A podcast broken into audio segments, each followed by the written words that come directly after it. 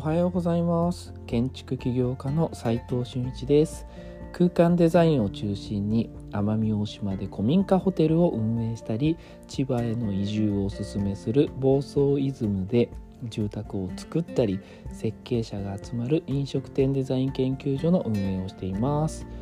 今日は今こそオフィスリッチに飲食店というテーマでお話しします。本題の前にお話しさせてください。お知らせさせてください。飲食店デザイン研究所が監修しました。建築知識2月号を小さな飲食店の作り方という雑誌が発売されてます。去年の2月の発売です。1年前なのでお知らせ自体を忘れていました。インテリアデザイナーを目指すのであれば他の本と違ってめちゃくちゃ実践的なので役に立つので是非見てみてください。で今日の話を切削本題に入りたいと思うんですが今こそオフィスリッチに飲食店ということなんですけれども結論から言うとですねコロナで供給が落ちすぎているところを狙うっていうところの学びなんですけれどもこの考え方にね至った過程がね結構実は重要な学びなんだなというのが今日の言いたいところです。えー、そもそもなぜオフィスリッチに飲食店なのかということだと思うんですけれどもとあるオーナーさんと飲んでいてオフィスリッチに飲食店を出店するんだと聞いた時僕もね最初えなんでっていうふうに正直思ったんですよね。で話を聞いてるうちにまあなるほどなという話があったので皆さんにも共有する学びになるなと思って、えー、今日話してるんですけれどもこの話の本質って需要と供給のバランスのお話なんですよ。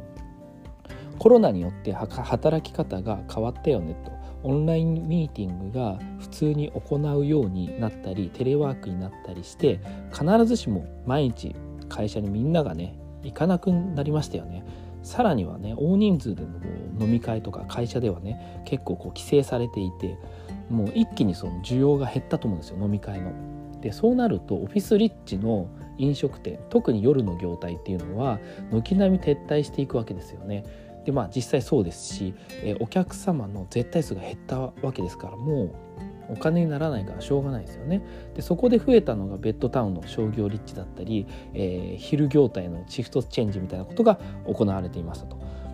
でもそのオーナーさんはですね数店舗しかない展開をまだしていない駆け出しの飲食店さんなんで、えーと、要はオフィス立地に、まあ、さらにはねビルインのビルの中のテナントに入れる、まあ、いいビルであればもともとそういう選択肢がなかったのに今だったら入れるチャンスだと思ったわけですよね。でさらに家賃交渉さえできる可能性も出てきてるわけですよ。まあみんなが下げてる物件ですからね当然そうなんですけれども不動産業としての視点ではねオフィス立地のえー、飲食店テナントってのは需要が減って供給量がねこう上回ってきてるという状態なんですよ。でもちろんね全ての場所がそうというわけじゃないんですけれども大きな流れとしてはあると思います。でさて、えー、そこでですね外食産業としての視点はどうかというと、えー、ここは検討する必要があるなと。で先日ね、えー、品川駅に行った時に、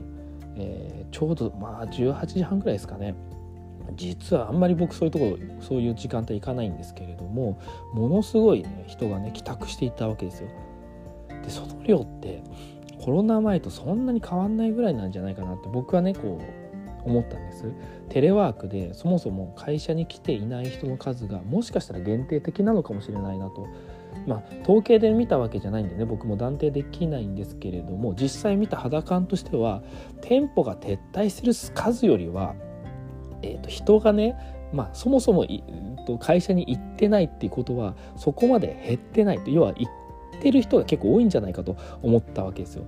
でとなるとですよ人の目を気にしてやっぱり飲食店に行かない一定数の需要っていうのが隠れていてまあそういう可能性があって飲みたいけど仕方なくね家帰ってるという会社員さんですよね。で今後ねコロナがインフルエンザと同じような扱いになってくればですねその需要が戻ることが予想されますよね。でそうなればオフィス立地の良い場所って取ったそのオーナーさんって正気がねもちろん出てくると思うんです。でそれもまあうなずけたなと。で要するにですね外食産業から見たオフィス立地は今後見込まれる需要を加味するとですね供給量が少ない可能性があるということなんですよ面白い気づきじゃないですかこれ普通ならオフィスリッチは失敗しやすいから今は避けるべきだよねと思っていたのが実はその人にとってはチャンスが広がっている立地になっているってことなんですよ。今日はね今こそオフィスリッチに飲食店というテーマでお話ししましたが、いかがでしたでしょうか？オーナーさんの気づきをねそのまま皆さんに共有してみました、えー、ニュースなどを見てね一般化した情報で大部分はそれにつられて行動を移したり心理的な思い込みっていうのが起こりやすい時代ですよね今。まあ情報が一般化してるんでね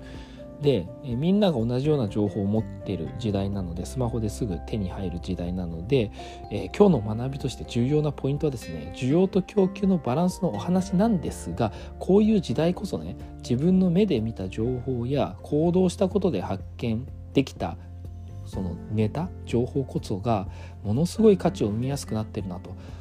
皆さんもねネット情報ではなく行動から生まれる情報を仕入れることを重視してみてください。実務で学べるインテリアデザインの学校隠れ家では非公開 LINE グループに入っていただき設計者や施工者のやり取りを見て学んでもらっています、えー、ぜひ仕事にねつなげようと思っている方は挑戦してみてください。まずは LINE のオープンチャットの方を覗いてみてください。それでは今日しかない大切な時間を全力で楽しみましょう。建築起業家の斉藤俊一でした。ではまた。